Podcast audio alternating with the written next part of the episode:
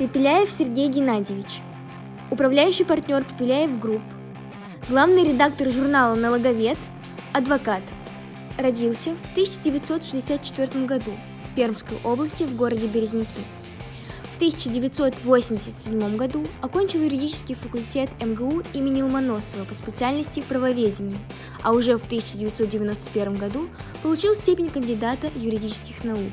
Преподавал в МГУ с 1989 по 1995 год.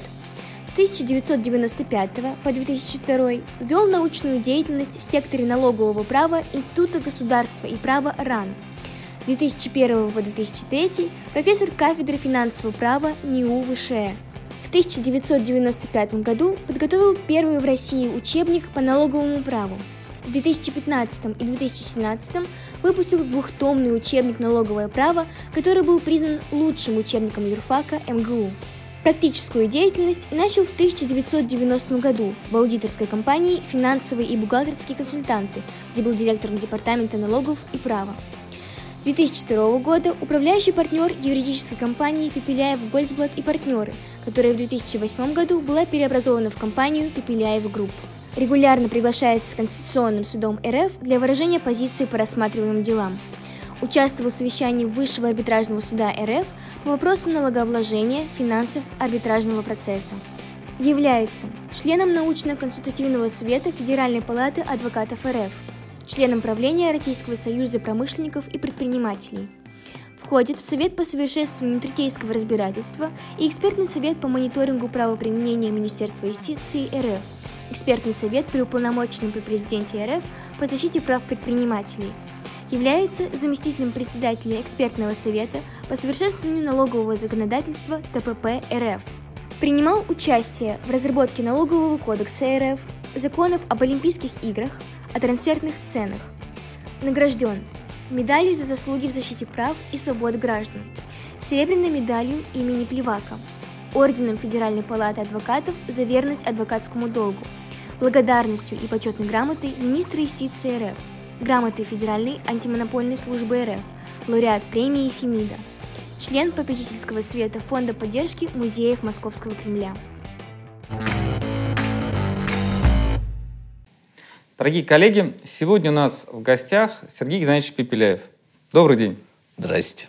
Сергей Геннадьевич, традиционный вопрос, который всем задаем. Э, почему вы решили стать юристом?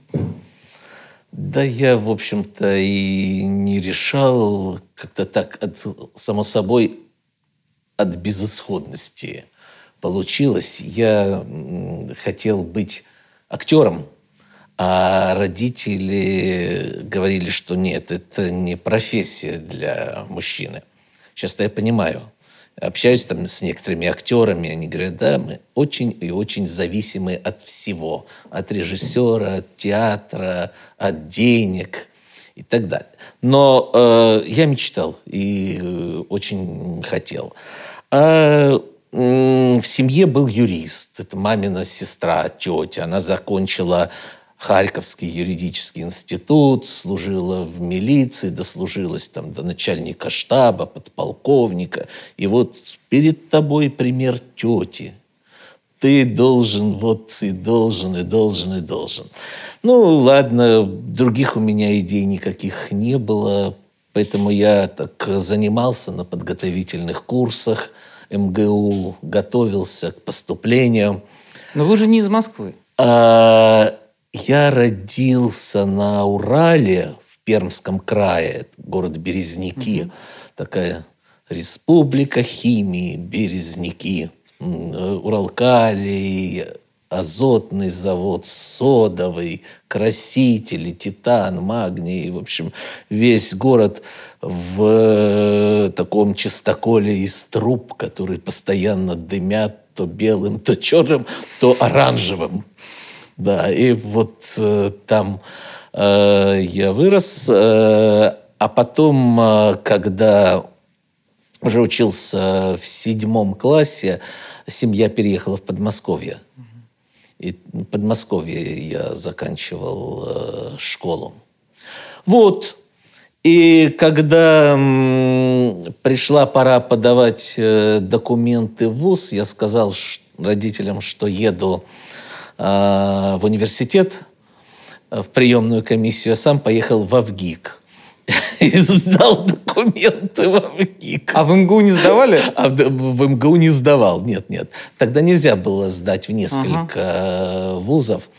Вот, но в последний день Э, что-то мне там не понравилось, э, общая бестолковость ситуации, непонятно и так далее. Я забрал и в последний день сдал документы на юрфак.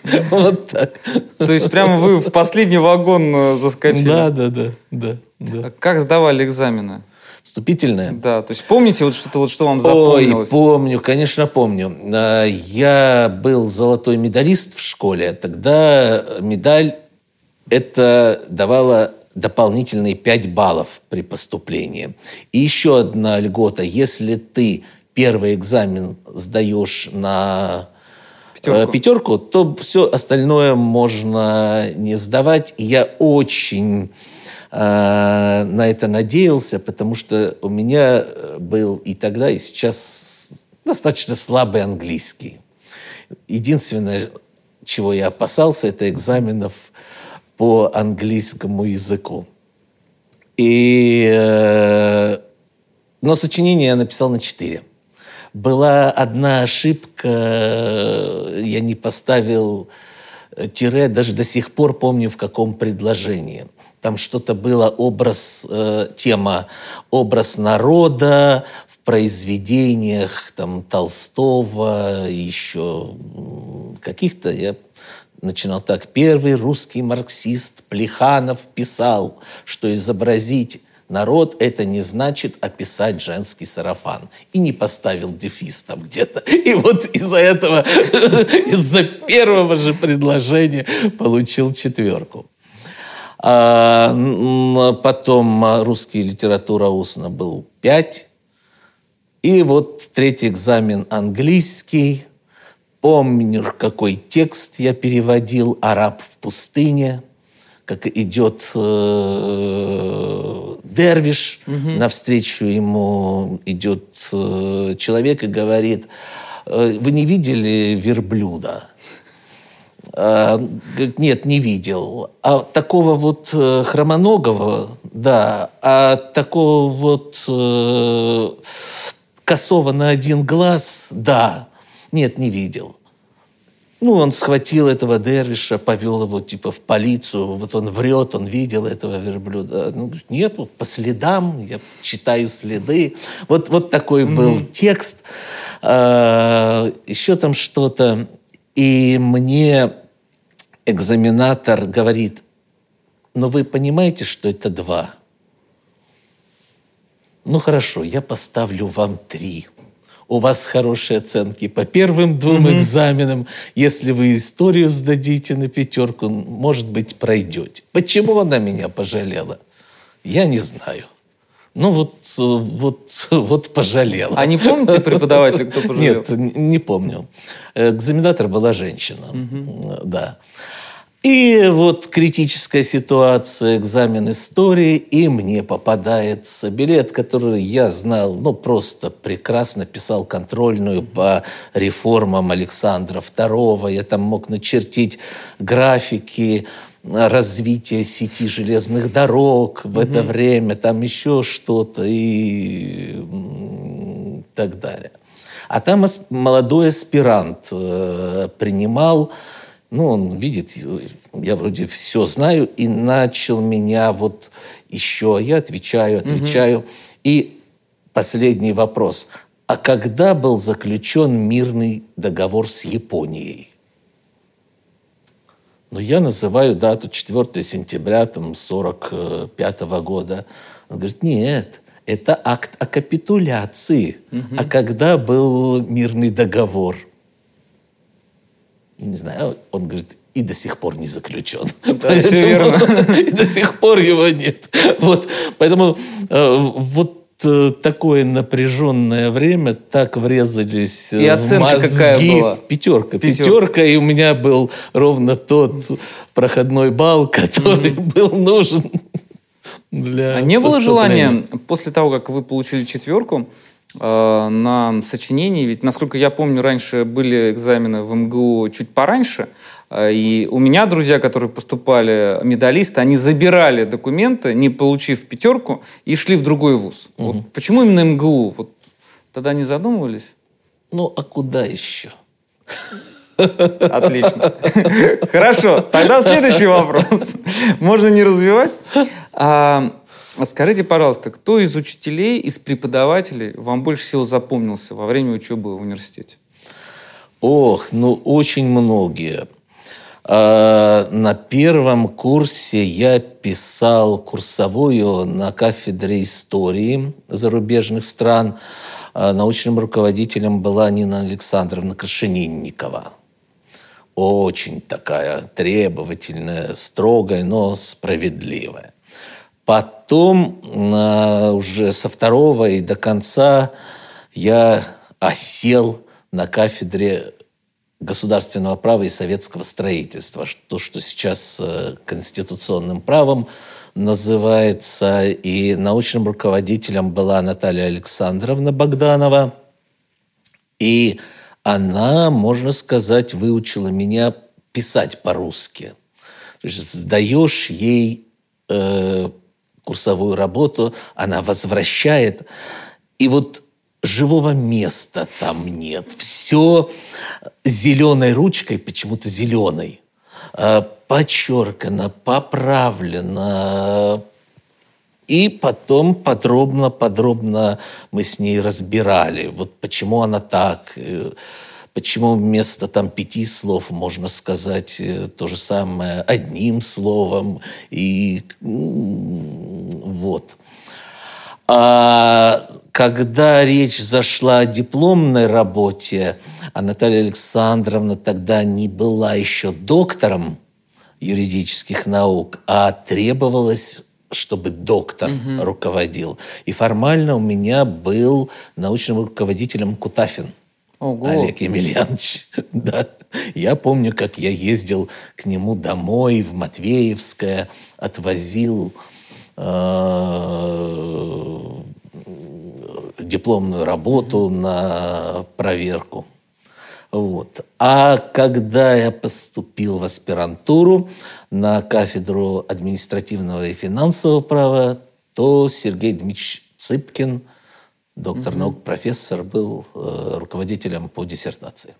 А почему из конституционного права вы ушли в такую необычную сферу административное право? Ай, а это тоже такая случайность. Эм, четвертый, э, пятый курс эм, и встал э, вопрос о распределении. Тогда не так вот, как сейчас, закончил вуз, иди куда хочешь. Тогда говорили, ты учился за государственные деньги, а теперь пойди-ка послужи, куда тебя направит э, комиссия по распределению. И приходили работодатели из прокуратуры, из э, Собеса, из э, других министерств и ведомств и как бы выбирали себе работников. Это в университете, да, комиссия? Конечно, да, да. Были несколько дней заседания этой комиссии. Ты туда приходишь, тебя расспрашивают, mm-hmm. где учился, чем занимался, какая курсовая, какая там тематика, научные кружки, там комсомольская работа, партийная работа, все-все-все. И потом, э, да, и была, и куда хотите идти. Ну, все, конечно, хотели идти в адвокатуру. Угу. Никто не хотел идти, ну, скажем, там, в нотариат. Это считалось так не камильфо. Это сейчас туда э, очередь на несколько километров и на несколько лет. Вот. А тогда, да. И стал вопрос, э, в общем-то, куда идти. А я готовился к преподавательской работе. И у меня тема была очень смешная сейчас сказать. Э, история преподавания государственного права в Московском университете, уже вот я не помню, в советский, да, в советский период. Угу. а еще одна девочка писала в досоветский период. То есть кафедра, кафедра как бы э, поднимала свою историю. Угу. И вот я сидел в архиве университетском на э, Маховой улице, угу. проспект Марса, тогда рылся в учебных программах, в личных делах там, профессоров там, 20-х годов. И вот э, что преподавалось, как преподавалось, какой объем, какое соотношение там, лекций, семинаров, ну, в общем, какие спецкурсы и так далее. То есть тема сугубо-сугубо прикладная, нужная только вот, собственно, кафедре, факультету. Э, я готовился к поступлению. Но чтобы э, поступить в аспирантуру, в то время было такое очень важное правило, надо принести целевку. Целевое направление. Целевое направление. Это значит, кто-то должен сказать, факультет, возьмите вот Пепеляева в аспирантуру, потом, когда он закончит, мы его возьмем к себе на работу. Откуда мне было ее взять, эту, это целевое направление? У меня родители совсем не из этой сферы. Мама работала учителем в младшей школе, отец на железной дороге. И, в общем, никого я не знал в юридическом э, мире и так далее. А, а на кафедре были такие серьезные конкуренты в аспирантуру вот в этой сфере. И вдруг, о чудо, на соседней кафедре административного и финансового права, которая в то время была ну, в полном как бы непочете, что ли. Туда шли те, кому ну, хотелось там чем-то другим заняться, кроме учебы в основном. а, и там нужен был аспирант, чтобы вести занятия в том числе, а парня, которого наметили, э, не пропустил комитет комсомола по каким-то там, угу. я не знаю, морально-этическим еще каким-то моментам. И помню, меня в коридоре остановил э, профессор Цыпкин и говорит, вы такой-то? Я говорю, да. Не хотите пойти к нам э, на кафедру? Я говорю, неожиданно, и я должен подумать. Ну, подумайте, там денек-другой. Я пошел к Богдановой, потому что для себя ты считал, что это какое-то предательство. Вот я хочу заниматься конституционным правом. Э, она умную вещь э, говорит. Защита кандидатская – это утилитарная задача. Надо защититься и все. А дальше одному Богу известно, э, где и как ты будешь работать. Получится перейдешь на нашу кафедру, цикл один, государственно-правовой, э, будешь заниматься чем-то смежным, там, конституционными основами, я не знаю, налогообложения, и э, найдешь себе э, приложение. Ну, и я согласился, и, в общем-то, не пожалел об этом. Фактически ваш выбор вашей, э, вашего направления, специализации, он был связан вот э, с такими случайными э, совпадениями. Да, да, да.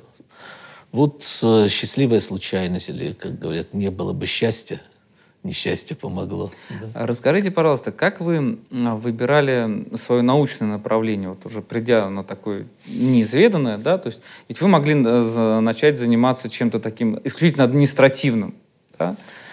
Нет, не мог, потому что это была кафедра административного и финансового угу. права, и нужен был аспирант именно по финансовому А-а-а. праву, да. И поэтому у меня была такая финансово-правовая диссертация «Гражданин как субъект финансово-правовых отношений». Ну, аналогах на mm-hmm. граждан и там некоторые другие э, институты э, изучал. Поэтому вот а можете рассказать, ведь на ваших глазах фактически происходило становление законодательства именно в советский период. То есть мы еще поговорим про российский период. Это интересен этот э, момент, то есть конец 80-х. Можете какие-то особенности э, выделить того периода? И, может быть, какие-то, э, знаете, э, развилки, когда, может быть, э, налогообложение граждан в СССР и в России могло пойти по другому абсолютно пути? А, там развилок никаких э, особо не было, потому что коммунистическая доктрина исходила из того, что налогов э, при коммунизме не будет. И даже в 1962 году был принят закон о поэтапной отмене налогов с рабочих и служащих. Дело к тому шло. И самая лучшая иллюстрация – наверное, такая. Вот на кафедре государственного права юрфака МГУ было восемь докторов юридических наук, когда я учился. А во всем Советском Союзе по финансовому праву было только четыре доктора юридических наук. Один из них вот э, мой научный руководитель Сергей Дмитриевич Цыпкин. Угу.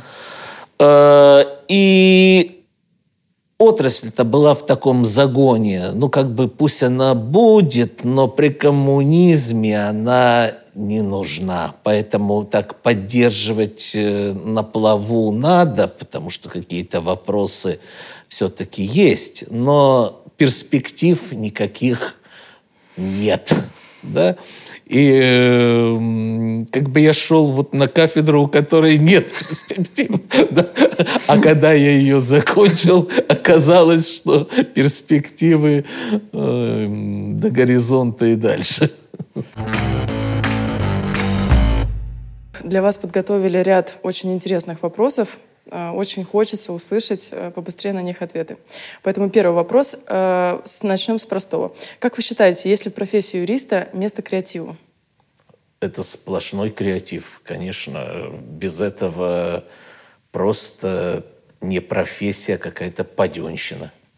А, ну, как часто, в чем вы применяете это, когда пишете какие-то процессуальные документы или разбираете практику? Вот в чем именно креатив заключается? Да, в любом, в любом абсолютно действии юриста, даже в самом обыденном и рутинном, всегда угу. есть место креативу. Я уж не говорю о каких-то сложных вещах, как, например, обращение в Конституционный суд или там жалоба в Верховный суд, но и даже в простых э, вещах, таких как э, договорная работа, угу. составление там, уставных документов и так далее. Всегда, всегда есть креатив, потому что обстоятельства всегда самые разные, потребности у клиентов угу. тоже разные.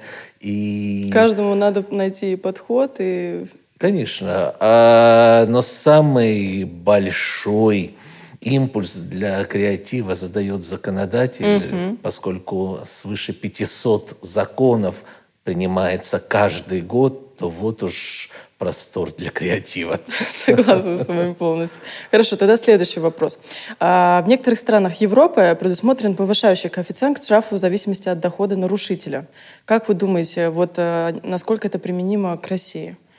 В зависимости вот от дохода, можно ли устанавливать вот этот штраф? Ой, вот об этом лучше бы молчать и молчать, потому что к России это применимо с точки зрения э, вот что ли обывательского подхода угу. и падкости э, избирателей так скажем, на вот такого рода популистские предложения. Богатые тоже плачут, угу. пускай вот они поплачут угу. еще сильнее.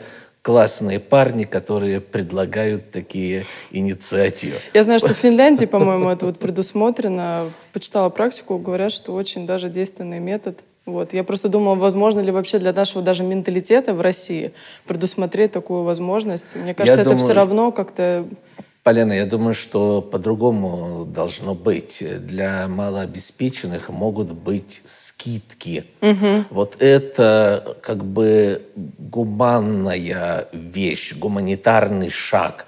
А когда мы, наоборот, повышающий коэффициент устанавливаем, э, устанавливаем для богатых, то это совсем из другой оперы. Да. Это уже из оперы популистских угу. решений и желания понравиться широким массам, которые не очень-то в суть вещей глядят. Угу, я вас поняла. Хорошо. А как вы относитесь к тому, что пороги для входа в режим налогового мониторинга были снижены, и сейчас э, большее количество компаний могут себе позволить перейти на этот режим? А, это как бы закономерная вещь и понятная. Э, налоговый мониторинг, э, во-первых, не обязательное угу, предприятие. Угу. Хочешь, пожалуйста. Не хочешь, не нужно. Для многих налоговый мониторинг – это возможность приобрести большую уверенность в завтрашнем дне и меньше зависеть от тех сюрпризов, да. которые могут быть во время в виде проверок, выездной да, налоговой угу. проверки явлены. Угу. Вот. А, что я могу сказать как практикующий адвокат? Конечно, налоговый мониторинг снижает число споров в судах и работы вроде бы как должно быть меньше, поэтому мне эта ситуация не должна нравиться. Но на самом деле мы уже много лет назад для себя сказали, что не может быть признана нормальной ситуация, когда там под 60-70 тысяч налоговых споров в год. Слишком много. Да количество налоговых споров будет снижаться. И нам надо перестраивать свою работу и больше внимания обращать на налоговый консалтинг, угу. на сопровождение каких-то сделок, инвестиционных проектов с точки зрения налоговой, на сопровождение компании в рамках, компании в рамках того же налогового мониторинга. Поэтому угу. мы сейчас готовы к тому, что э, налоговые споры будут составлять меньшую долю в налоговой практике. Поэтому как бы не страшит с точки зрения бизнеса угу. вот внедрение мониторинга. Угу. Хорошо. А, на прошлой неделе появилась информация, что многие крупные российские компании начинают процесс дробления для получения права на IT-льготы. Какое ваше мнение по этому вопросу? И, на ваш взгляд, может ли мы в ближайшее время увидеть массовый перенос IT-департаментов крупной компании в отдельные юрлица? А, вы знаете, уже лет пять назад налоговая служба вот эту тему дробления бизнеса подняла на щит. И вопрос здесь не об IT, вопрос об упрощенной системе угу. налогообложения, когда э, крупные компании или даже средние вот поступали подобным образом. И выделение IT в отдельную компанию только исключительно ради, ради льготы – это значит наступить на те же грабли еще раз. Угу. Совсем недавно, вот 10 марта, вышло информационное письмо э, Федеральной налоговой службы, где на тему дробления бизнеса э, специальное внимание обращено. Угу. И Э, поэтому как бы уже сейчас налоговикам понятно, и уже есть некоторые такие угу. предупреждения. Ай-яй-яй, ребята, не шалите с выделением, с дроблением. Если в этом не будет какой-то деловой угу. задачи, а будет исключительно задача э, налоговой экономии – то мы не будем такое, э, такое выделение рассматривать как основание для льготы, ничего вы не получите. Дали понять, что за этим будет четкий контроль. И... Конечно, это будет э, объект пристального угу. внимания. Имейте в виду, уважаемые налогоплательщики. И последний вопрос. Э, перейдем к приятному. Любите ли вы готовить? О, очень. И какое блюдо вы можете назвать своим фирменным, о котором больше всего отзывов? Кто-то говорит, вот, пожалуйста, приготовьте нам это блюдо. Вот э, хотелось бы от вас услышать вот ага, такие. Ну, наверное, два таких есть э, блюда. Э, каждый Новый год у нас в семье уже традиция лет 20, я готовлю жареного поросенка. Потрясающе. А, и вот э, он у меня очень хорошо получается. да, целиком делаю. Там есть специальная технология. А второе блюдо, а я живу в деревне, а недалеко живет сосед, фермер, и он разводит перепелок. И вот я покупаю у него битых перепелок и делаю из них такое тоже блюдо в духовке. Называется скромные перепелки, потому что когда их пожаришь Они уменьшаются? особым образом, нет, они вот так вот складывают ножки и выглядят как такие Бедненькие. очень скромницы, но очень Ну, вкусные скромницы. Часто вообще удается готовить или больше по выходным, по праздникам? Да, конечно, по выходным, по праздникам. э, Я думаю, что если каждый э, день это делать, это м, э, Не, ну с учетом вашей работы, я вообще боюсь интересно, да. представить. Это даже мне это уже тяжело готовить каждый день. Уже куда ты заходишь, покупаешь. А вам, ну, э, хорошо, что у вас есть настроение, желание это делать и удивлять своих близких. Спасибо большое за Мы, ваш кстати, ответ. вот в девятнадцатом году издали кулинарную книгу. Да вы что? Да, где Так. наши партнеры, руководители практик, наши клиенты, э, наши друзья поучаствовали. Каждый представил какой-то а, рецепт. А затем мы арендовали ресторан «Терин» на Зубовском бульваре. Там шеф-повар поработал с этими рецептами. И все приготовлено? Он не сам готовил, а команда ресторана готовила полуфабрикаты. Потом мы э, туда приезжали, э, делали уже готовное, готовое блюдо под э, камеру фотографа. Потом все дружно эти Слушайте, блюда съедали. А где эту книгу можно почитать, полистать, даже вот Э? Я вам подарю. Спасибо большое. Спасибо большое за ваши ответы, было очень интересно. Спасибо. Как вы видели свое развитие своей карьеры? О, наука, э, преподавание, э, консалтинг. А, нет, я видел только науку и преподавание, и ни о чем другом и не мечтал, и мне это и нравилось, и до сих пор э, нравится. Но опять-таки условия жизни. Я женился, у меня родился старший сын. Аспирантская стипендия, хотя и не маленькая, но и прожить семье на нее невозможно. 120 рублей э, была стипендия. Ну, это много на самом деле, потому что э, проезд в метро стоил 5 копеек, а пообедать э, можно было за 30 копеек. Поэтому 120 рублей это как бы ничего для одного. Можно так скромно прожить. Может быть, даже на театр бы э, оставалось немножко. Но э, нужно было как-то. И эм, тут мой э, приятель на курс старше, Левон Григорян, э, говорит, а вот э, создается аудиторская компания в группе «Мост». Группа Гусинский, «Мост» да? это Гусинский, Владимир Гусинский. И им нужен юрист. Не хочешь попробовать? Они ищут человека, который занимался бы финансовым правом. Я говорю, слушай, но они думают, что финансовое право – это вообще все про деньги. Да? Но э, финансовое право – это же про ресурсы государства.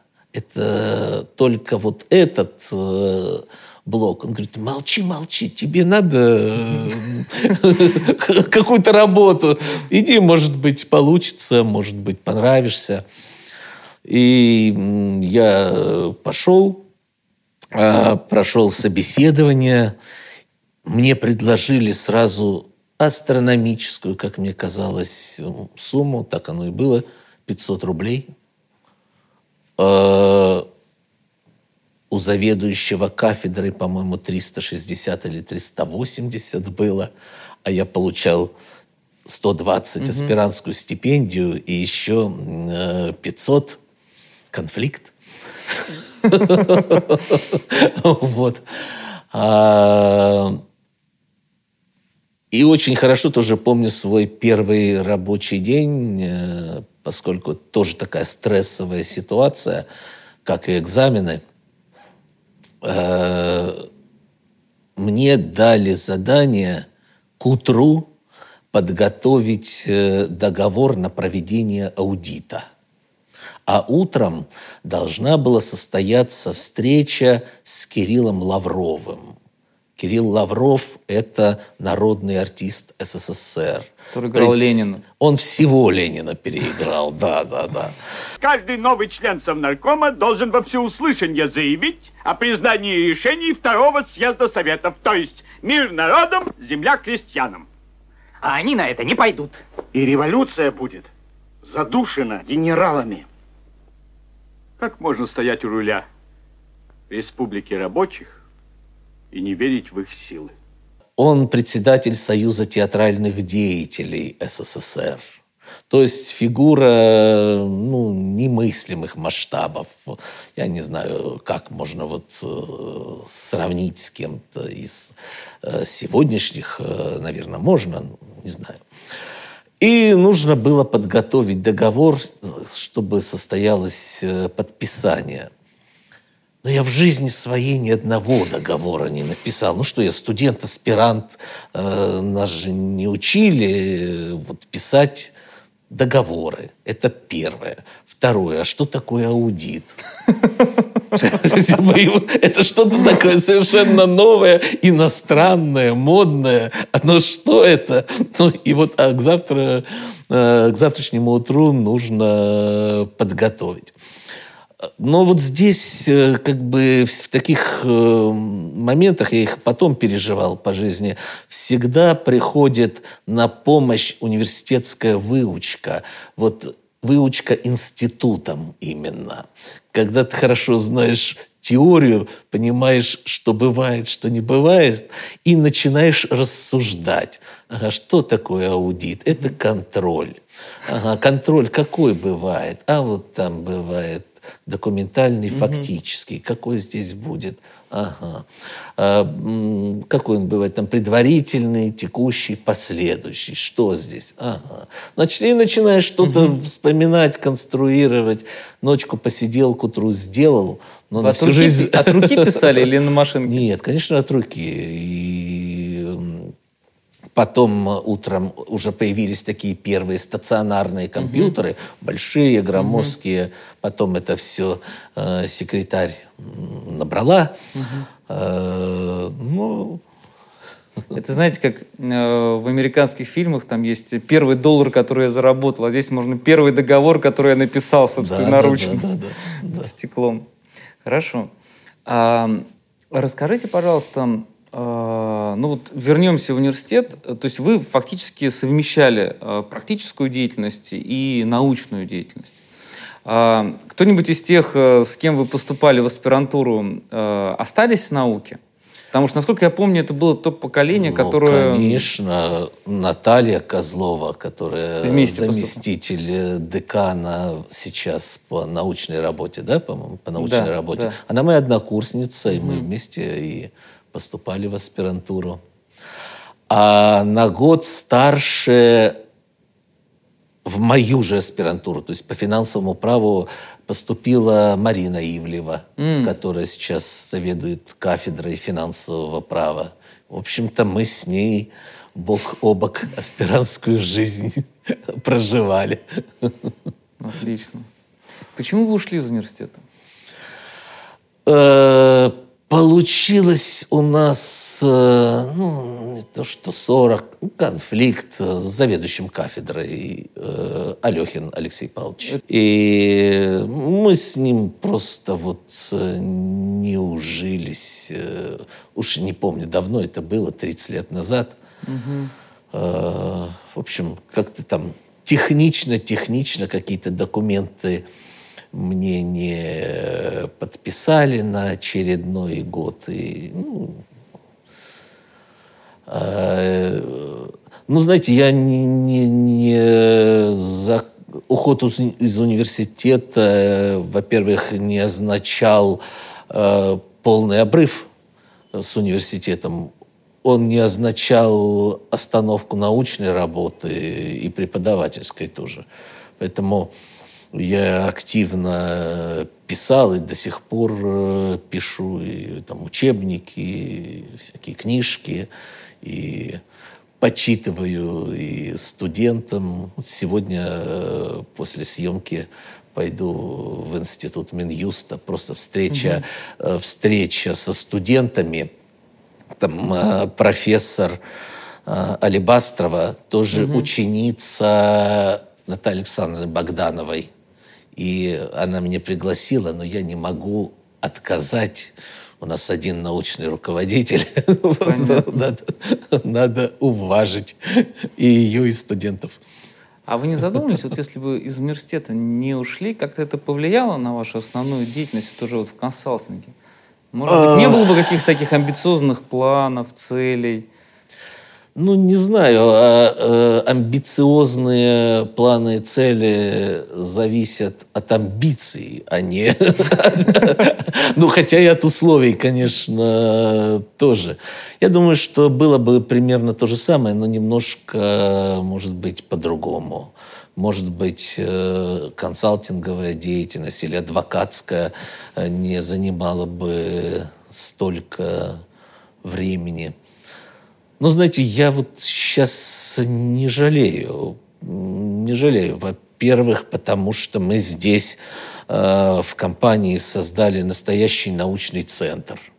У нас э, больше 30 человек с учеными степенями. Э, многие ребята, работая в компании на материалах э, практических э, написали диссертации и защитились. Э, вот, поэтому, да, э, мы издаем журнал научно-практический «Налоговед». Он ваковский журнал. То есть в нем публикации в нем засчитываются при защите диссертации. Мы издаем еще журнал а конкуренция и право. Это по э, антимонопольному законодательству. Много издаем книжек, он, угу. э, стоят. Э, поэтому как бы здесь нет такого, знаете, вот обрыва или черты, что вот все вот по ту сторону и по эту сторону. Нет, поэтому как бы так сложилось и, и замечательно сложилось. И все свои как бы желания и там устремления э, удалось э, реализовать. Ну, все, не все, но, в общем, как-то есть для этого возможности. Давайте вернемся в 90-е годы а, и вспомним про бизнес, который как раз-таки формировался. Вот можете какие-то основные ключевые моменты, а, как вы наблюдали становление российского бизнеса? Вот, э, какие-то ключевые особенности того времени? Вы с точки зрения аудиторской компании, юриста, который сопровождал эти процессы? Э, да, даже сложно сказать. С одной стороны, конечно, варишься в этой гуще, и э, мне вполне хватало вот налоговой загрузки, потому что налоговая тематика была чрезвычайно остра. Были очень куцые недоразвитые законы о налогах. Ну, вот буквально, mm-hmm. скажем, НДС там, 25 статей, закон об основах налоговой системы, там тоже небольшой совсем э, и, и прочее, прочее.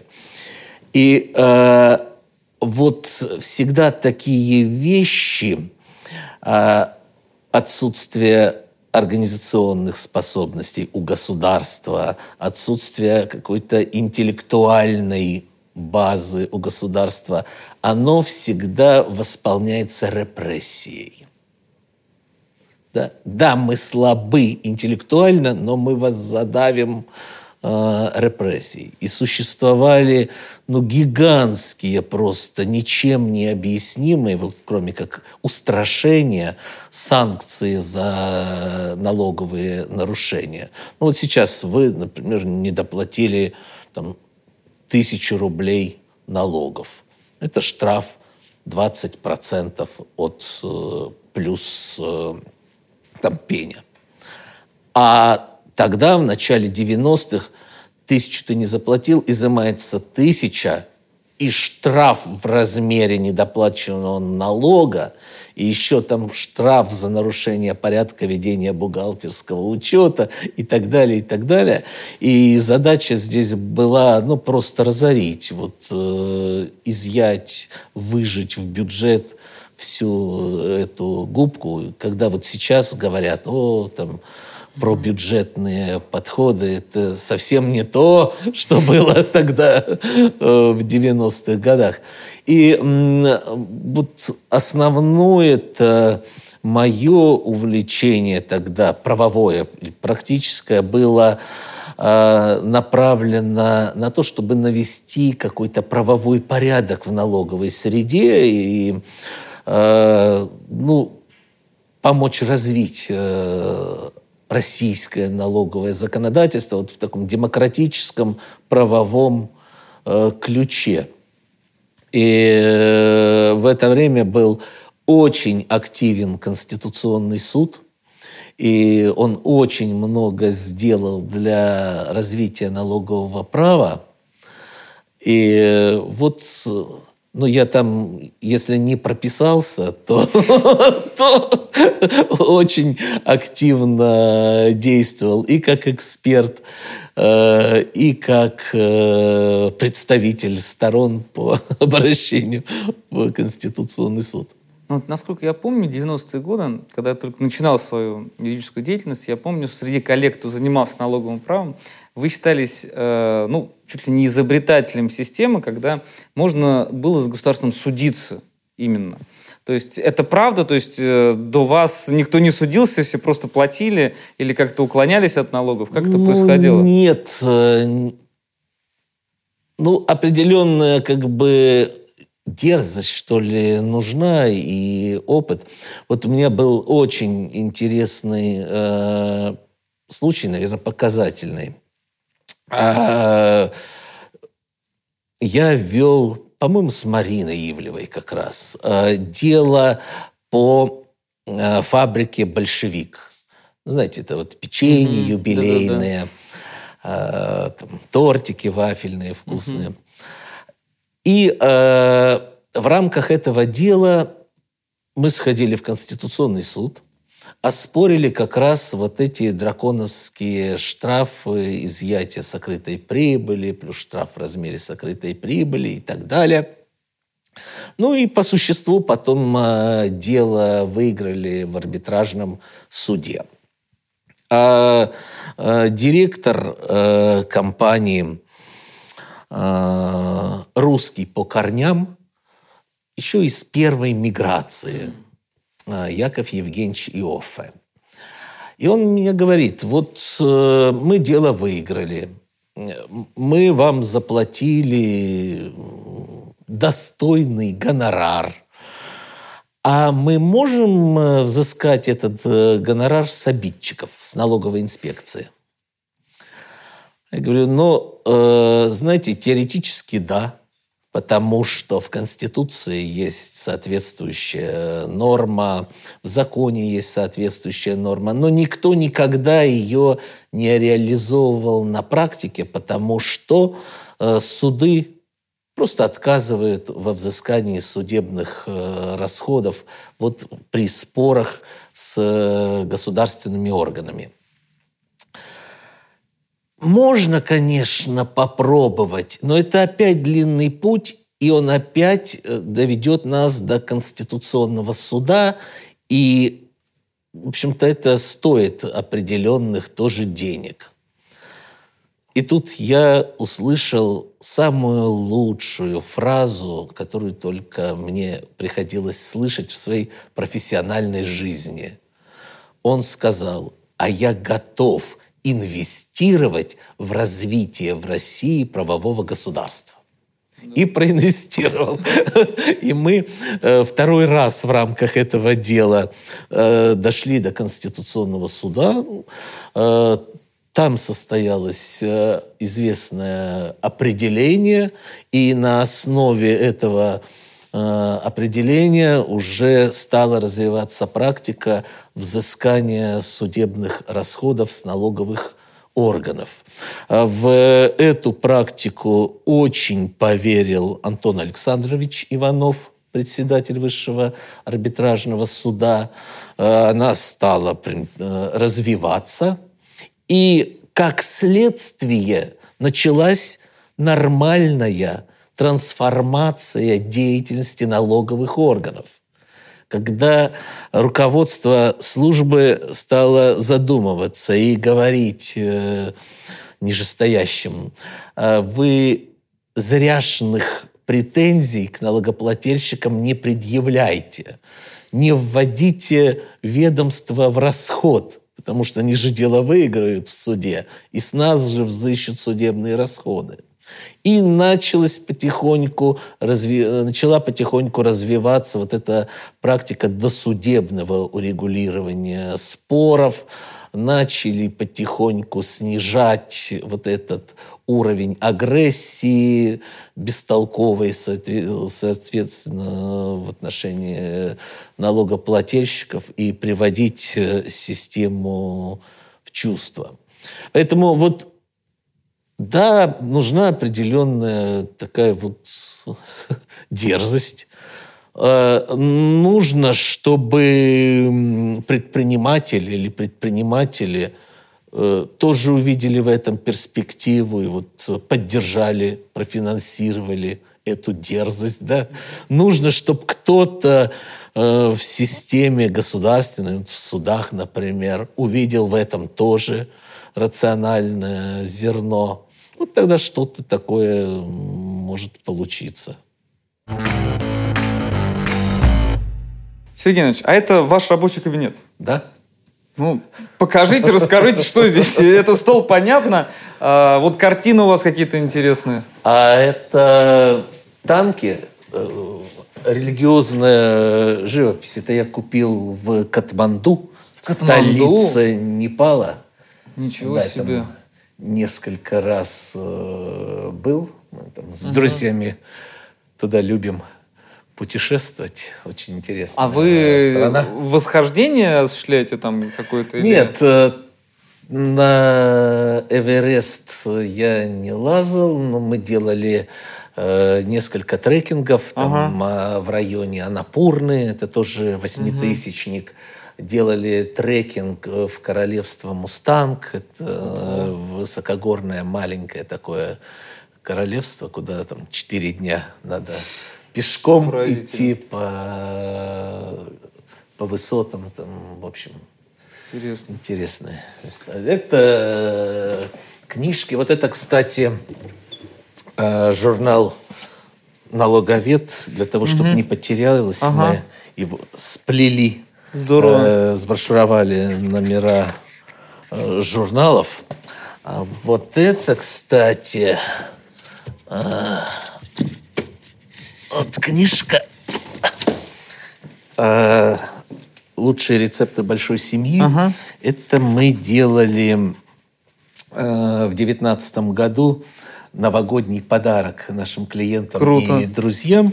Здесь э, рецепты... Вот. Антон Иванов готовит. Антон Александрович Иванов. Я думал, он только ест. Он готовит, готовит. готовит кашу. Да. Где-то и мои тут есть э, рецепты. И я вам такую книжку Дарю. Спасибо, это самое полезное. Я сейчас ой, обожаю готовить. Обязательно что-нибудь приготовлю именно по вашим рецептам. Здорово, спасибо. Аппараты стоят. Э, это... Это моя личная коллекция кассовых аппаратов. Угу. Как-то давно, еще, не знаю, лет 15-20, на одной антикварной выставке я увидел ну, сияющий, прекрасный, красивый аппарат. Он там э, стоит на первом этаже. И подумал, вот какая э, интересная техника. Во-первых, э, очень красиво, да. Ну вот это вот понятно, это арт-нуво, это начало 20 века, вот это вот стиль. А, вот, вот этот стиль разрабатывала компания Tiffany, известный ювелирный бренд. И э, вот. Ну и у вас а, фильмы, вот здесь- фильмы на- не берут их э, для съемок? Не даем. Не даем. Вот. Это, э- это, да, американские, а есть еще у нас э, немецкие, французские. Тоже очень Здорово. красивые, я вам покажу. А Это э, вот эти две картины, это я купил в Южно-Сахалинске. У нас А. там есть офис, и время от времени я туда наведываюсь. И это э, остров Уруп, один из островов Курильской гряды. Это японцы его считают своим? А. Нет, Или это, нет? это уже не один из тех четырех, понятно. а следующий. Следующий остров. Там много золота добывают. Это к вопросу о мирном Это- договоре с Японией. Да, это, эта картина тоже э, Корабль. очень заслуженного э, художника. Это э, транспорт Байкал. Это эпизод ну, покорения Сахалина, что ли, один из таких. А это афорт э, известного очень грузинского художника, академика Гурама Далендашвили. Э, Москва – столица мира и труда называется. И здесь можно найти здания, которых уже нет, которые уже снесены. Например, вот гостиница «Россия», Да-да-да. да, там... э, и так- А кое-что есть, вот там кинотеатр «Прогресс» недалеко от университета, Интересно. кстати, да? Вот. И у нее интересная история. Он э, готовил вот эту работу в подарок э, Лужкову Юрию Михайловичу.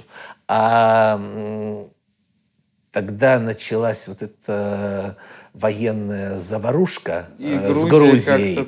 И Лужков что-то такое нелицеприятное высказался о Грузии или даже о грузинах. И он в сердцах так, я не стану ему это дарить. Я говорю, ну, вот тогда, может быть, как-то мы решим по-другому. И вот теперь она здесь. Здорово. Такая классная история. Хорошо. А что там у вас? Показывайте основные чертоги. Он, он замечательный график, это карандаш. Поразительно. Сам он определяет э, стиль как живопись карандашом. Вообще, я бы даже не сказал, что это карандаш. Помещение, которое называется Пепеляев бар. А, бар? Да. Здесь, э, ну вот он бар, барная Ага. стойка. Понятно. Э, Здесь мы проводим разные клиентские мероприятия. И э, сотрудники могут и день рождения Здорово. отметить. А здесь просто- еще вывеска, да? Вот это старая какая-то? А это старая? нашли буквально в помойке э, эту табличку, когда разбирали всякие завалы во дворе и решили ее сохранить как раритет. А можете вспомнить вот из 90-х, с начала своей карьеры, какое-то дело, а, которое вас разочаровало? Или вы проиграли, или просто было вот такое разочарование, что вот хотелось сделать лучше, а вот не получилось? Ну, я уж не помню. Во-первых, больше все-таки получалось выигрывать. Да, где-то по 90% с лишним э, получалось выигрывать.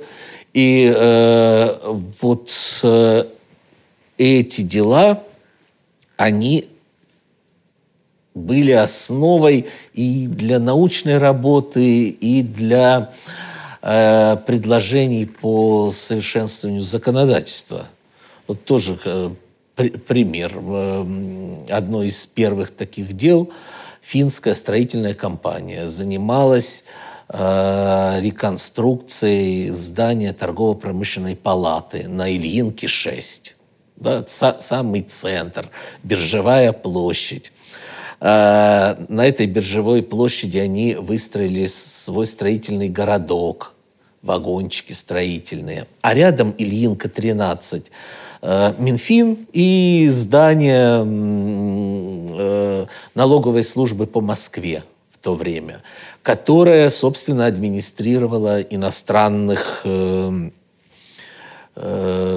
иностранных лиц.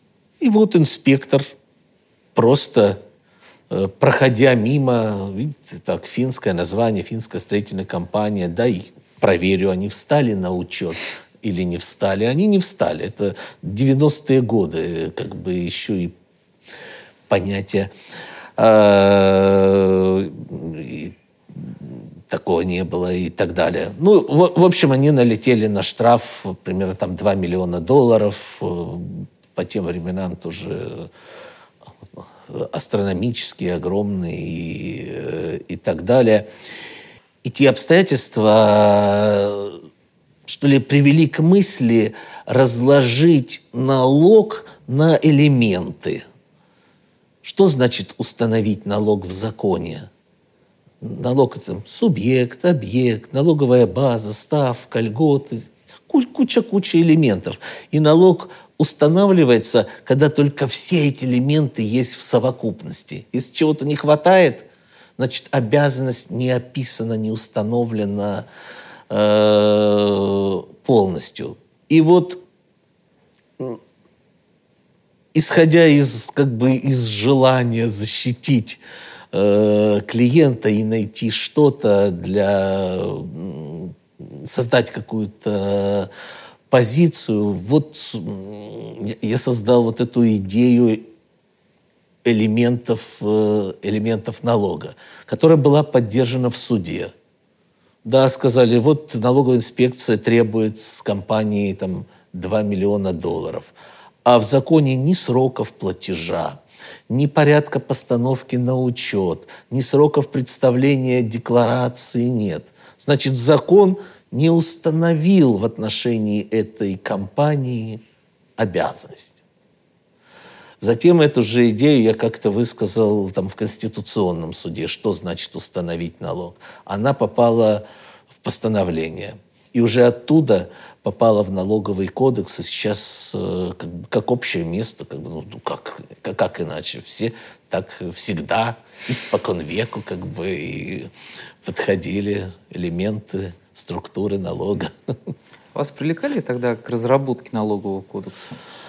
Да, да, Конечно, как, да. Как проходила эта процедура? Потому что э, для частно-правового блока для, мы очень часто обсуждаем, как э, гражданский кодекс менялся, разрабатывался сначала.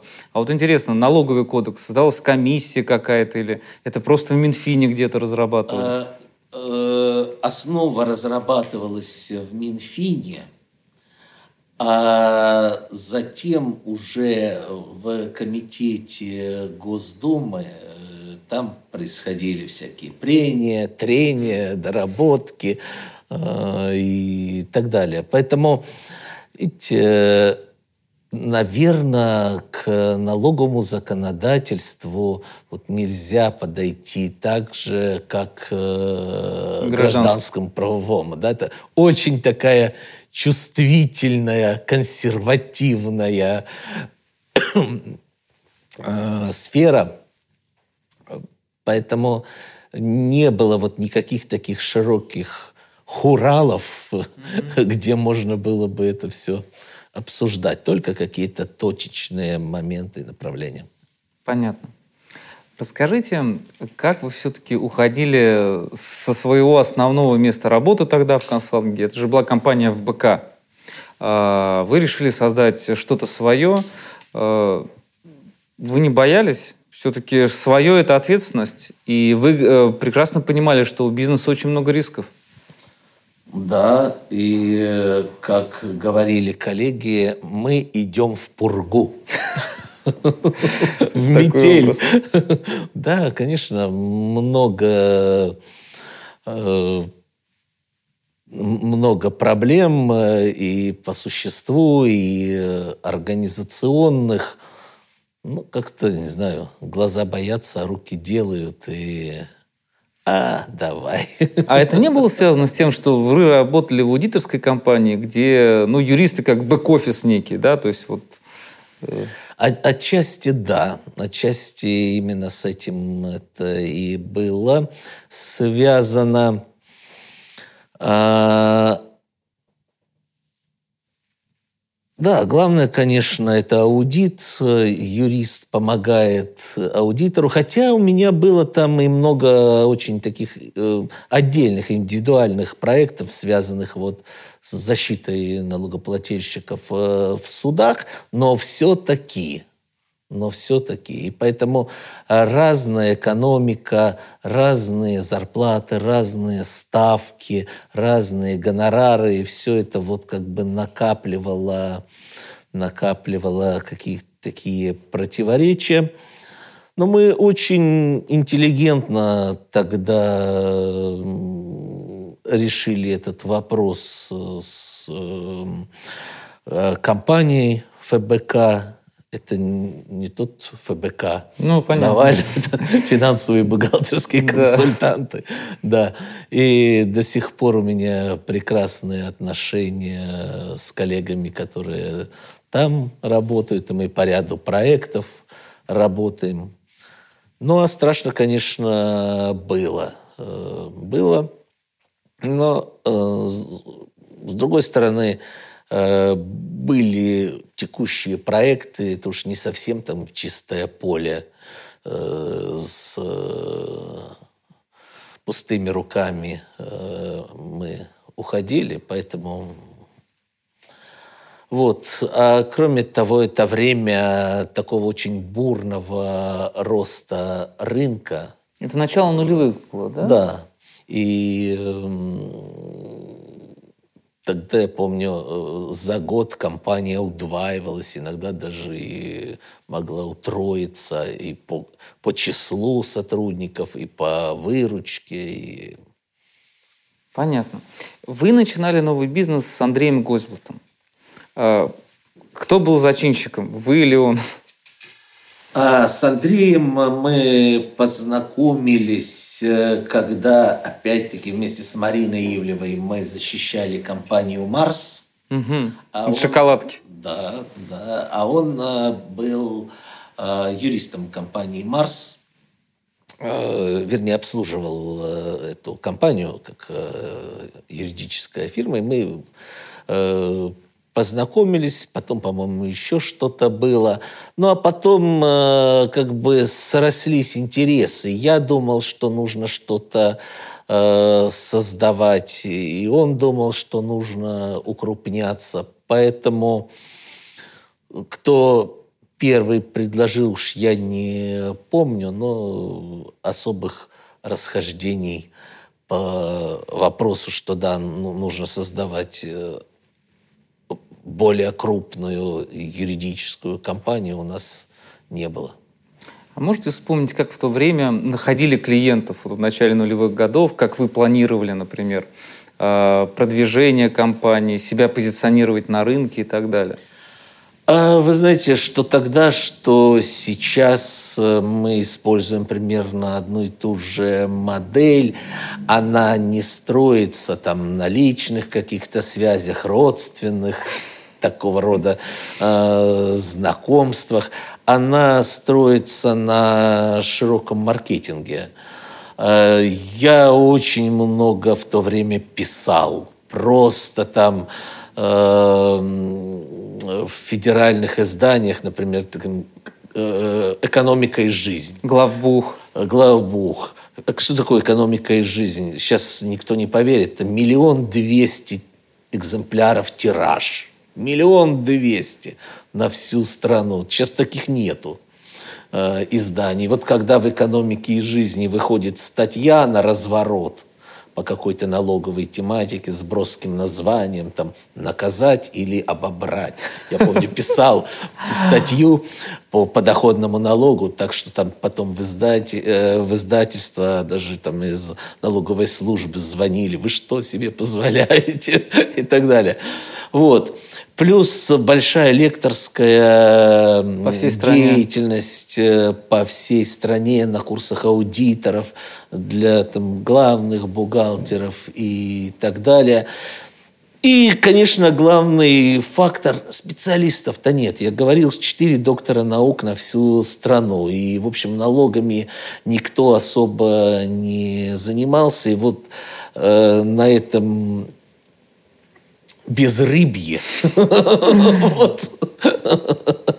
Э, вот так вот э, получилось просто очень, очень эффективный маркетинг, так скажем. И э, при жесткости законодательства или при вот этой мстительности законодательства, конечно, был отклик и все. И э, клиенты приходили на налоговую тему и дальше задерживались в компании, им предлагали уже услуги и корпоративные, и трудовое право, там, земельная недвижимость. И вот как бы основа была старт вот такой. Можете рассказать про дело Юкса? Вы тогда очень сильно, ну я скажу, прославились э, среди тех людей, которые э, никогда не занимались налогами. И я, по крайней мере, помню, я ваше имя знал еще с конца 90-х, когда вы к нам во Владимир приезжали для одной организации читать э, как раз-таки семинары. Вот. А коллеги, которые не были связаны с налогами, они как-то ну, не знали вас, тогда еще было не широко известно, но вот после 2003 года и так далее, да, то есть э, о вас узнали, и я слышал очень уважительные как раз-таки отклики о том, что вы взялись за это дело, хотя дело было такое очень своеобразное. А, ЮКОС э, был клиентом долгое время. А, я вот не консультировал его по вот э, по этим вопросам, то, что называется схемы или, или так далее. Там были разные э, вопросы операционные, налоговый такой консалтинг, какие-то суды тоже. И когда случилась вот э, эта беда с компанией, они попросили, как-то было не в культуре, что ли, отказать клиенту. Хотя понятно было, что дело политически опасно, и мне некоторые коллеги в компании всю плешь проели. Ой, ты о нас подумай, нас же сейчас закроют, нас же сейчас начнут прессовать и э, так далее, так далее. Ну, там действительно было там пару э, моментов, э, которые удалось э, погасить. И э, часто как бы в связи с этим делом задают вопрос, а не страшно ли заниматься политическими э, вот, делами, как дело Юкса. Э, я говорю, нет политических дел, э, политически опасных дел. Есть политически опасное поведение адвоката. И пока ты занимаешься делом как адвокат и не лезешь в сферу политики, то есть не начинаешь там в прессе давать э, политическую оценку делу, которое ты ведешь, там, э, высказываться в отношении властей не применительно к праву, а там, шире. Допустим, пока ты всего этого не делаешь, к тебе относятся как к адвокату, и, в общем-то, никто на тебя не глядит как на врага государства или там и так далее. Ну, кому угодно, там, убийцам, насильникам положены адвокаты, они же от этого сами-то не мораются вот в этом э, всем. Поэтому э, ну, занимались. У нас была целая, конечно, группа. Э, мы представляли саму компанию ЮКОС, не Ходорковского, mm-hmm. это не уголовное дело, а вот налоговый спор. Шло, конечно, нелегко, потому что, конечно, когда ты приезжаешь в суд, а тут стоят два автобуса с ОМОНом, и так как бы это... вот. Потом, ну, всякие там э, прослушки, это все понятно. А, был э, тоже такой эпизод, когда одного из э, членов команды защиты, действующий сейчас преподаватель на юрфаке, там готовились э, обвинить в том, что он придумал все эти схемы ЮКОСа и закрыть, и он был вынужден там полгода провести в неком сопредельном государстве. Я слышал эту историю, да. Вот. Ну, всякое, как бы, там, ну, там было, даже, но... я помню, 2004 год, и мне коллега, который работал финансовым директором одной российской компании, а, с восхищением рассказывая про вас, сказала, что к ним приходили некие люди и советовали отказаться от ваших услуг. Они не отказались, но вот э, по рынку вот такие э, специфические товарищи ходили. Это... А вы знаете, да, было проведено совещание в налоговой службе, где э, сотрудникам региональных инспекций было сказано, вот вы должны э, выявить всех клиентов э, Пепеляев Групп, а, э, а для этого взяли э, информацию в банке – о том, э, какие поступления на наши счета, кто нам платит, кто наши клиенты. И вот по этому списку, значит, пройтись и сказать, что если вы э, будете продолжать работу с этой юридической компанией, то, значит, мы и с вами разберемся э, также. И эффект был прямо противоположный. Во-первых, звонили юристы из налоговых инспекций и говорили, вы представляете, нам вот такое сказали, но вы не волнуйтесь, мы ничего этого делать не будем, потому что это перебор. А, звонили клиенты, и было всего лишь два клиента, которые действительно попросили прекратить э, с ними договоры. Всего лишь два, всего там было около 800. Угу.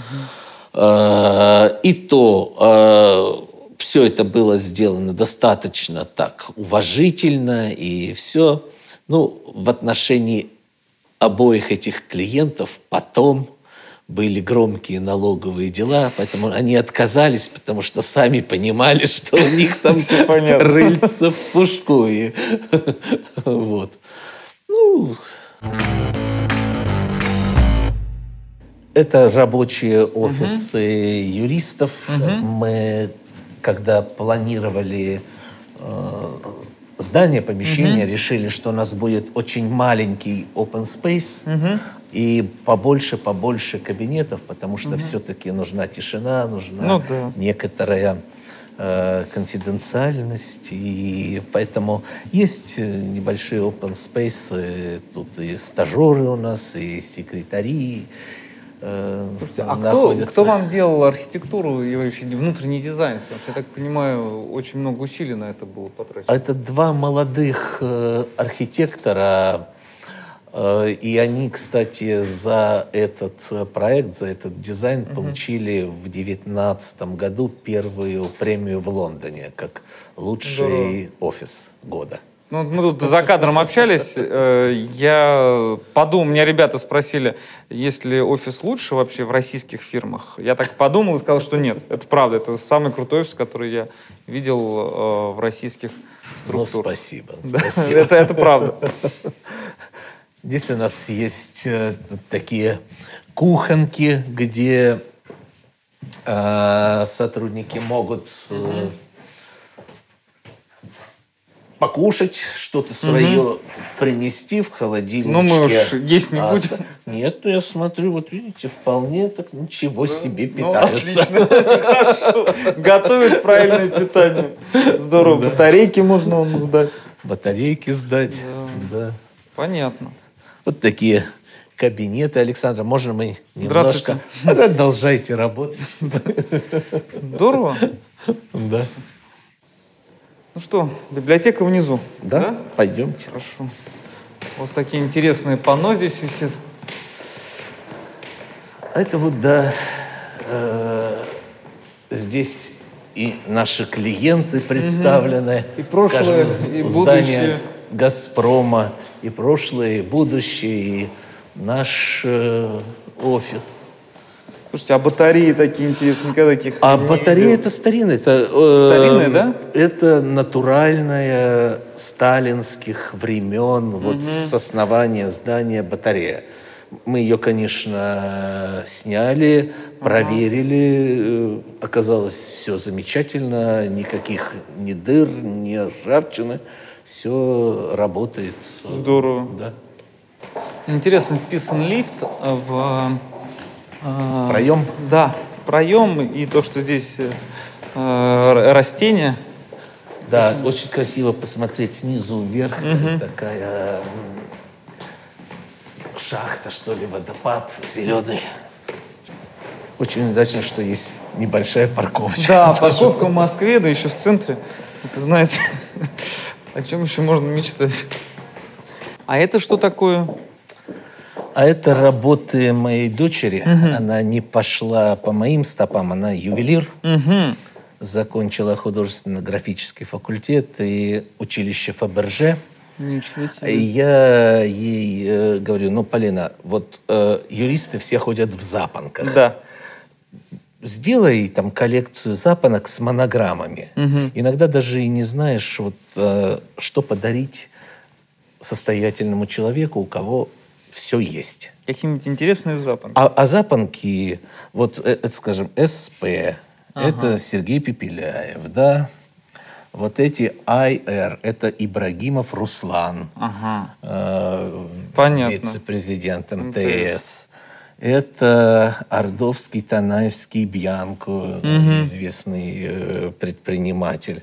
Вот э, у нее хороший вкус и изобретательности. Она придумывает монограммы по разным случаям жизни, э, исходя из характера, исходя из увлечений человека. И вот маленькая выставка. А вот здесь у нас выставка фотографических работ Романа Бевзенко. Слушайте, я так чувствую, что мы в библиотеку сегодня не попадем.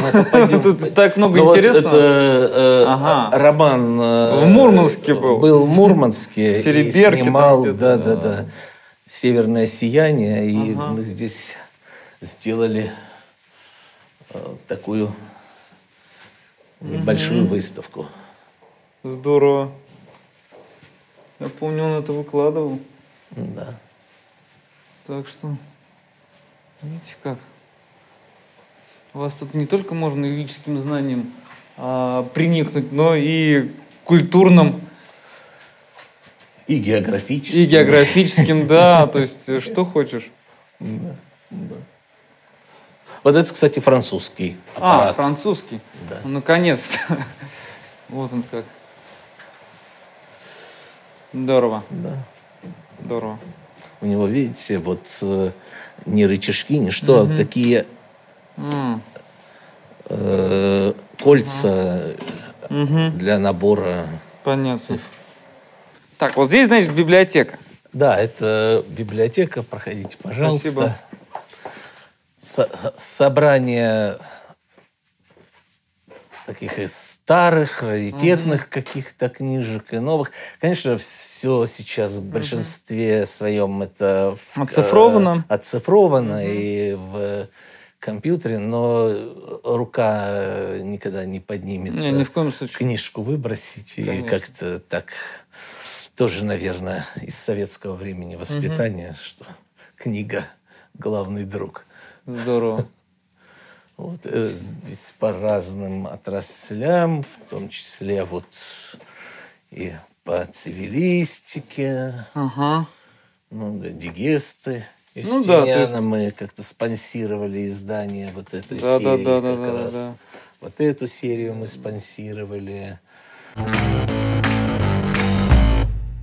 К, наверное, уже к середине и во второй половине нулевых годов ваша компания стала одной из тех, кто был, ну, знаете, таким своеобразным маяком для а, не только российских юридических фирм, но и фирм из стран СНГ. То есть я не знаю, э, помните вы эту историю или нет, есть э, хорошие юристы из э, Беларуси, вот Александр Степановский, Да. он на своем интервью рассказывал, что он, увидев вашу фотографию с Гольдбатом на обложке Forbes, э, решил создать свою юридическую компанию именно в Беларуси. ощущение, что можно делать э, большие деньги своим умом, как раз таки э, сыграла обложка журнала Forbes, на которой 2003 года, на которой красовался Сергей Пепеляев и Андрей Гольцблат.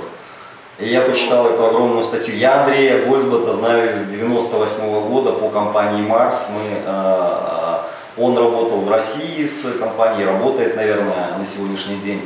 А, а, Я, представительство компании Марс было моим клиентом тоже с 97 или 8 года.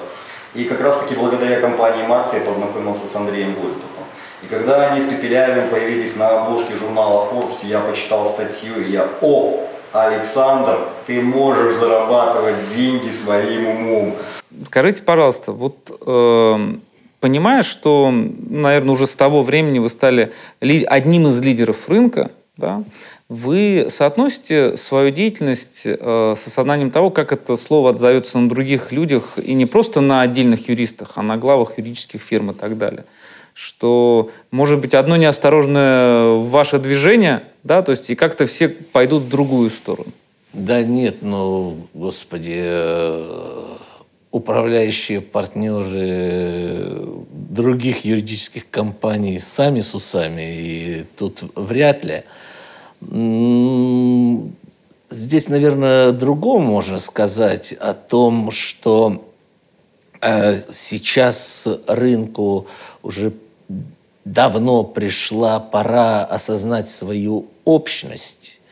И мы в этом плане э, как бы много сотрудничаем с другими компаниями, которые вроде как бы конкуренты э, по рынку, но понимаем э, некоторые общие условия функционирования рынка. Ну вот даже э, вот э, на слуху эта проблематика с уголовными делами э, против э, некоторых адвокатов э, или руководителей юридических компаний и руководителей юридических департаментов м, промышленных э, компаний. И понимаем, что, например, есть общая задача унификации подходов э, к оплате юридических услуг. Э, Не имеется в виду равные ставки, но алгоритмы формирования там, счетов и так далее. Э, Сейчас массовая такая проблема – это действия мошенников от имени э, известных юридических фирм. К нам даже приходят или там пишут люди и говорят, а вот мы заключили договор с вашей фирмой, э, заплатили денег, нам ничего не оказали и так далее. Мы говорим, ну-ка, ну-ка. Э, э, присылают какую-то бумаженцию, там написано, да, Пепеляев групп, но кто это, чего это, кому они платили и так далее. И так сейчас такое поветрие э, по рынку. Это вот общая задача. Здесь даже нич- ничего такого удивительного. Даже э, мошенники действуют от имени Следственного комитета. Даже так? Да, когда они звонят тоже вот таким а, доверчивым людям и говорят, я вот следователь, мы тут практически накрыли одну банду, не могли бы вы нам помочь? Вот надо заплатить им, Вы угу. заплатите, и тут-то мы их накроем. А потом деньги вернем. Деньги вернем, да. Много такого, да. А как вы думаете, почему все-таки юридическому сообществу, если брать там адвокатов, просто юристов, не удалось объединиться так, как удалось нотариусам? Ведь, э, как мне кажется, у нотариусов очень такая сплоченная э, корпорация, которая в широком понимании, которая отстаивает свои интересы. Да, и хороший вопрос, и по-хорошему я нотариусам завидую и э, уважаю их за то, как они э, стройными рядами держат путь в рыночную экономику и как привносят какие-то новые вот такие именно рыночные инструменты и понимание. А у нас, например, в адвокатуре в некоторых палатах всерьез обсуждается вопрос, а может ли быть адвокат членом совета директоров какой-нибудь компании? Ну что это? Вот. А почему, почему нет такого э, объединения? Оно идет потихоньку. И оно идет потихоньку. Все-таки есть э, и понимание общих задач.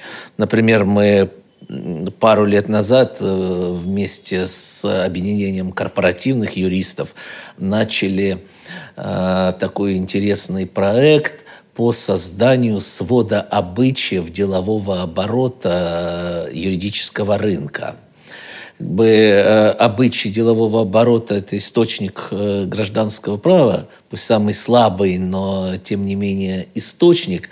И идея была такая – урегулируй себя сам, иначе этим займутся угу. другие. И почему бы лидерам рынка не выступить с тем, чтобы обобщить э, сложившийся организационный, там, хозяйственный, коммерческий э, опыт на юридическом рынке и не создать вот такой свод обычаев, э, чтобы использовать его в практической деятельности и при заключении договоров, и при разрешении различ, различных споров – Э, с клиентами, с другими компаниями и при общении с правоохранителями, когда тебя спрашивают, а почему такой высокий гонорар и так далее. Вот. У нас сейчас немножко застопорилось э, из-за э, пандемии, вот такой разобщенности, но я думаю, что мы ее продолжим. А так несколько разделов э, уже подготовлено. А может быть взять за основу, что за границей? Взять, например, Law Society английское и по этим лекалам э, все написать? А, разные документы Law Society мы, конечно, использовали, кое-что из них акцептовали, но, но не все, но очень многое, да. Тогда вопрос в продолжении и уже про вашу компанию, а, про а, ваше идеологическое расхождение, как я понимаю, с Андреем Гульсбутом, когда он решил строить английскую фирму на российской земле, а вы решили а, все-таки сохранять российскую компанию.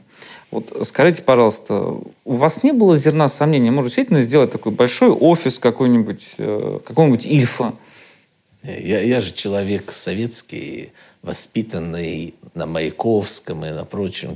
У советских собственная гордость, на буржуев смотрим свысока.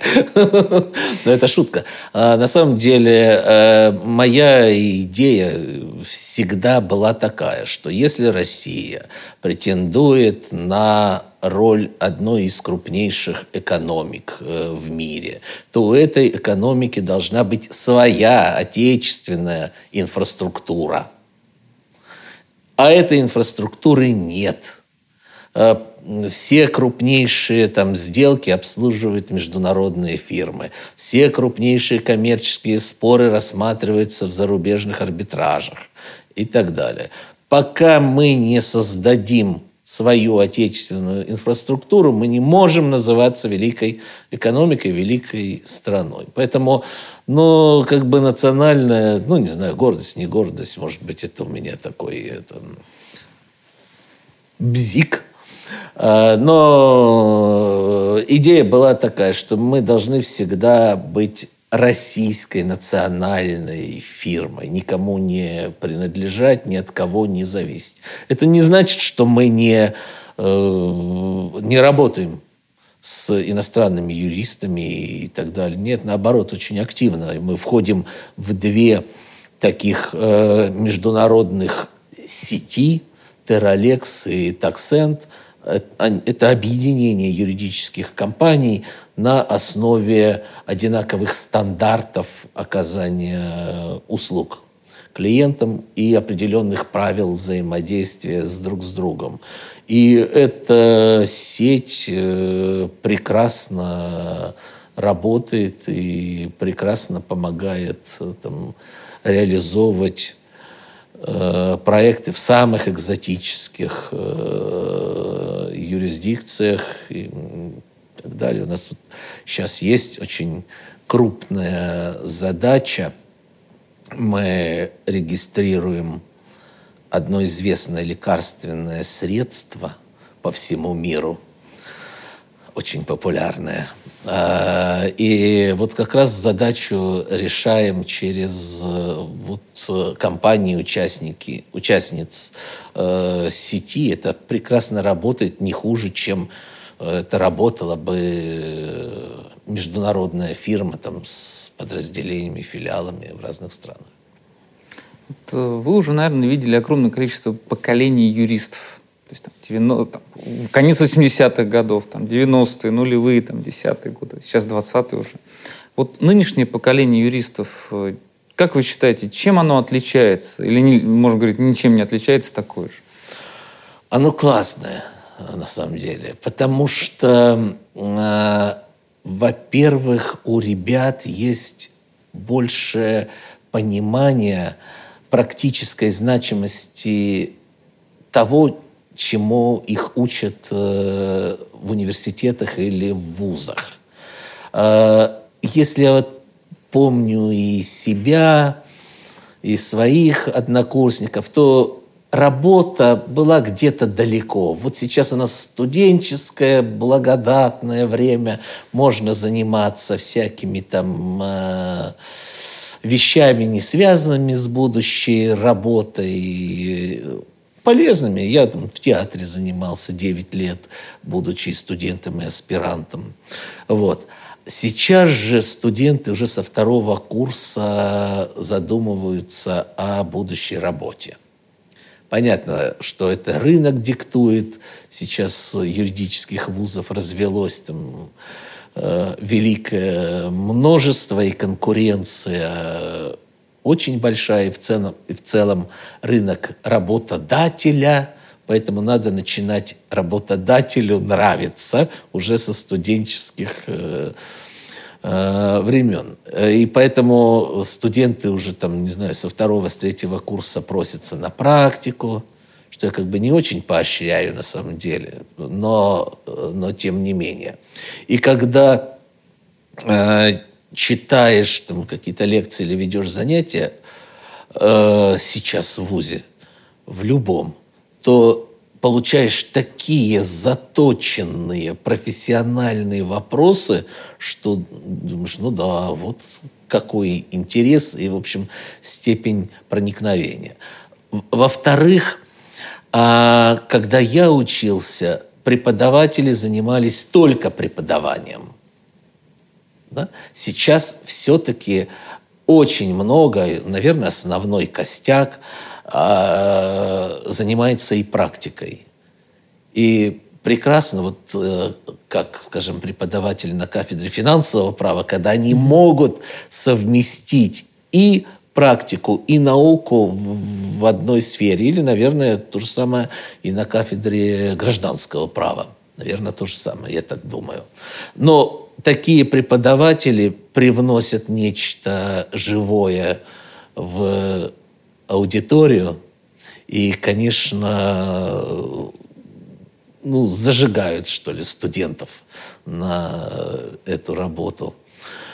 А третье – это, конечно, информационный обмен с зарубежными странами. Э, такие материалы, которые студенты вот сейчас э, изучают и получают, раньше были недоступны. Вот я как редактор журнала «Налоговед» получаю э, работы, в том числе там студенческие, аспирантские, их прочитываю их, и иногда студенческие работы, особенно вот сравнительно правовые исследования, когда Россию сравнивают там с какой-то другой страной, какие-то институты и так далее, они очень глубоки. И думаешь, ничего себе, это студент пятого там курса или там э, первого курса магистратуры уже так, уже так э, погружен в проблему. Четвертое – это вот э, различные конкурсы, в том числе международные, которые сейчас тоже открыты, и самые активные студенты в них много участвуют. Поэтому сейчас, мне кажется, ребята выходят из вуза более в профессиональном плане подготовленными, что ли. Но, э, с другой стороны, я всегда тоже говорю, э, не стоит очень рано вот, э, начинать заниматься практикой, потому что вы тогда упустите то важное, что могли получить в ВУЗе. Если вы не изучите институты и не получите вообще воспитание – юриста. Вы потом не получите это ни, на, ни в какой фирме, в самой лучшей и так далее. Вас обучат каким-то там техническим приемам, навыкам, оказанию сервиса и прочее, но чутью вы должны научиться у профессоров в университете. Если вы будете манкировать э, занятиями и вместо этого думать о тру- будущем трудоустройстве, то ничего хорошего в глобальной э, перспективе не получится. Хорошо. Ну, считается, что у юриста, и вы уже побывали в разных ипостасях, да, то есть, но э, все-таки есть такое расхожее мнение, что вершина и венец э, юридической профессии – это судья. У вас никогда не было желания стать судьей? А, Верховного суда? Нет. Или конституционного? Нет, э, не было. Хотя меня как-то включали в кадровый резерв Конституционного суда. Вот, как. Да, но это давно было. Но желания такого нет. Знаете, вот прекрасно помню тоже дело Юкоса слушается дело в Конституционном суде. Там был вопрос о сроке давности. А, безобразное решение Конституционного суда. Но а, о чем? Э, э, я пришел, не я там это дело докладывал, но, но пришел послушать, посмотреть. И вижу, там судья из э, окружного суда, один из тех, кто тоже слушал это дело. Говорю, ну, здрасте, а вы, вы чего сюда пришли? Он говорит, мы люди подневольные. Сказали и пришел. И вот, в общем-то, во многом судьи э, у нас э, вот, люди подневольные. Поэтому можно ли рассматривать это как венец э, карьеры? Не думаю. Может, когда-то что-то изменится. Но, но сейчас э, это точно не венец. Сергей Иванович, спасибо за интервью, за экскурсию, за э, книгу о вкусной и здоровой пище для юристов. Э, ну и, коллеги, Подписывайтесь на наш канал и помните, что юристы тоже люди. Которым приходится, в общем-то, не сладко. Хотя работа очень интересная, творческая, разнообразная, и иногда в ней бывают такие приятные моменты, как, например, давать вам интервью. Спасибо.